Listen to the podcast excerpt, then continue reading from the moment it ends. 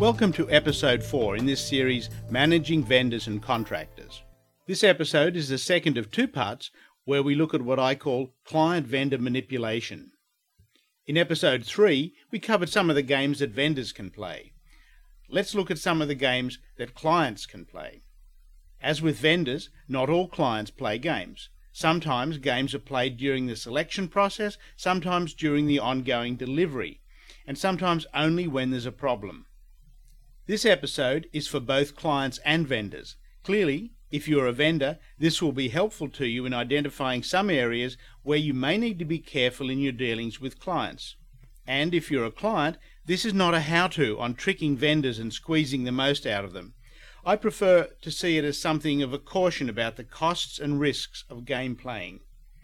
If you're a vendor and you sense some game playing, try to be aware of whether the client company approach tends to be manipulative or if it is simply one individual in the process.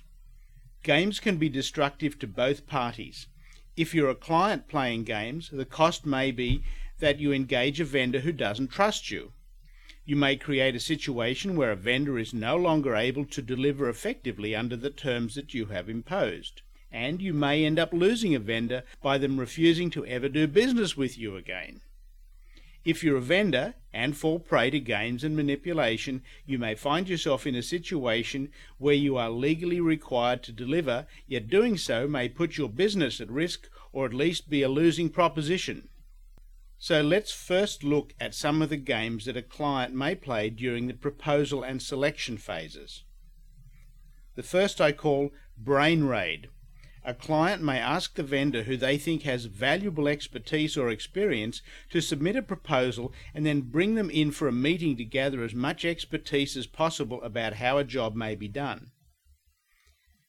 Fake bid request. Ask a small or hungry vendor to bid on a job so that the client can use that low bid to drive down the price with their existing or favored vendor. Deal squeeze make the job very attractive, and then slowly get the vendor to trim the price or add in additional services. The risk here is that the vendor may later feel the need to cut corners in other areas or reduce quality to keep the project as a viable job. Bright future. The promise of things to come. Many clients will dangle a carrot of larger amounts of future work down the track as a way of getting a vendor to make a bid that's a loss leader so they'll get in the door with the client. If the future work does not eventuate and the vendor suspects that they have been tricked, this may lead to strained relations and reduce the quality of delivery. Scope understatement. This may simply be an underestimation on the part of the client as to what the job will take or what's involved, or it may be a way of making it appear small so the vendor will put in a lower bid. Experienced vendors will require contracts that carefully set out deliverables, milestones, and assumptions as well as exceptions. When this happens, the additions to bring the job up to what it should have been in the first place will end up costing the client more. Bait and switch. A vendor may find themselves dealing with a friendly and reasonable representative from the client during the proposal phase, creating a feeling of trust and harmony.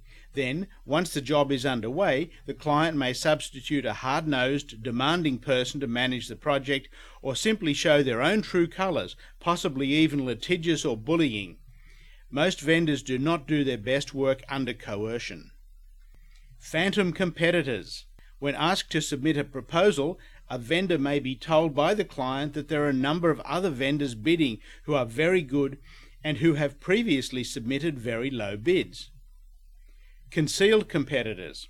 This is the opposite of phantom competitors. A client may hide from a vendor the fact that there are other vendors being asked to bid.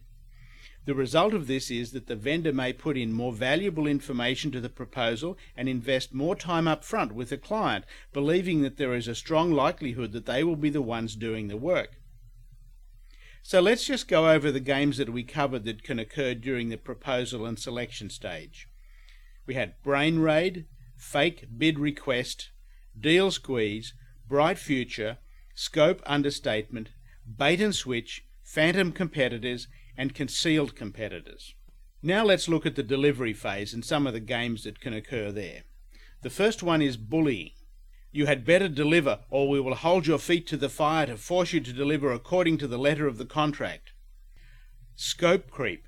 Once the job gets underway, the client innocently adds in little extras that seem harmless but gradually accumulate. Or the client may try the old, oops, we forgot to tell you about that. This is also known as the bear trap. Once the agreement is signed, the client can bring into play additional requirements that they will claim the vendor should have known about. Timed release. This actually begins at the briefing phase. The client may fake an early deadline or more limited budget and then release more time into the timeline or find additional funds. The problem here is that the vendor has planned and budgeted the project based on the original information. With the added time and budget, there also come new expectations that have to be added on the final result may end up being of a lower quality or more expensive than it needed to be simply because the client did not provide all the information up front for effective planning. The client thinks they're being clever and getting more from the vendor or keeping a tighter rein. In reality, they are getting less. Locking the doors. Frequently, in projects and programs, situations and conditions change, unexpected problems occur, outside factors increase the cost and difficulty of the job. In this situation, a vendor may find themselves being told they need to finish the job as promised, no matter what the cost to themselves. Clearly, if the factors are something the vendor should have foreseen, or problems that they themselves cause, then this is not an unreasonable client expectation. But if the changes are totally unforeseen, then there should be some give and take between the vendor and client. When the vendor is held under fire like this, the risk is that they will take shortcuts or cut back on quality to meet the unrealistic demands. The next one, bring me no bad news. This is when a client berates a vendor for raising problems with a project with words like, Don't come to me with problems, I pay you to fix these things. With a response like this, a vendor is unlikely to bring problems to the client. This raises the risk that problems with the project will escalate and become more costly and damaging before they can be discussed. And here's the last one. I call it jobs worth. When a vendor asks for a decision from a client around scope increase, additional costs, or needs to vary some aspect of a project, they may be met with the response, Oh, I couldn't make that decision, it's more than my job's worth. So let's just recap the games that vendors can find some clients playing during the delivery of a project. Bullying, scope creep, timed release, locking the doors, bring me no bad news, and jobs worth. In addition to games that clients can play, there are also various client styles that can influence a project. That is, the way in which clients go about dealing with vendors as a reflection of their management style, values, or personality. These are covered in more depth in the full Think 180 learning series, along with how they impact projects and how to develop effective strategies for best delivery.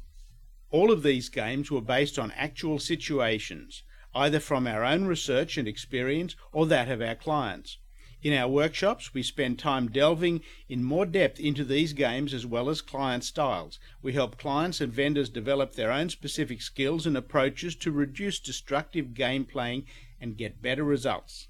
Hopefully, this brief introduction to another aspect of client vendor relationships has been helpful to you. As always, it's good to hear from listeners about what you find of value in these podcasts. Send an email to podcast at think180.com. You'll also find a transcript of this podcast on our website at www.think180.com. This free audio series is an introduction to a more comprehensive video curriculum under development from Think 180. If you'd like more information or want to be on the mailing list to be notified when it's completed, please send an email to podcast at think180.com. In our next podcast, we will look at some of the steps involved in scoping out work that is to be done outside your company and a few tips on how to select the right vendor for that work. Thanks for listening.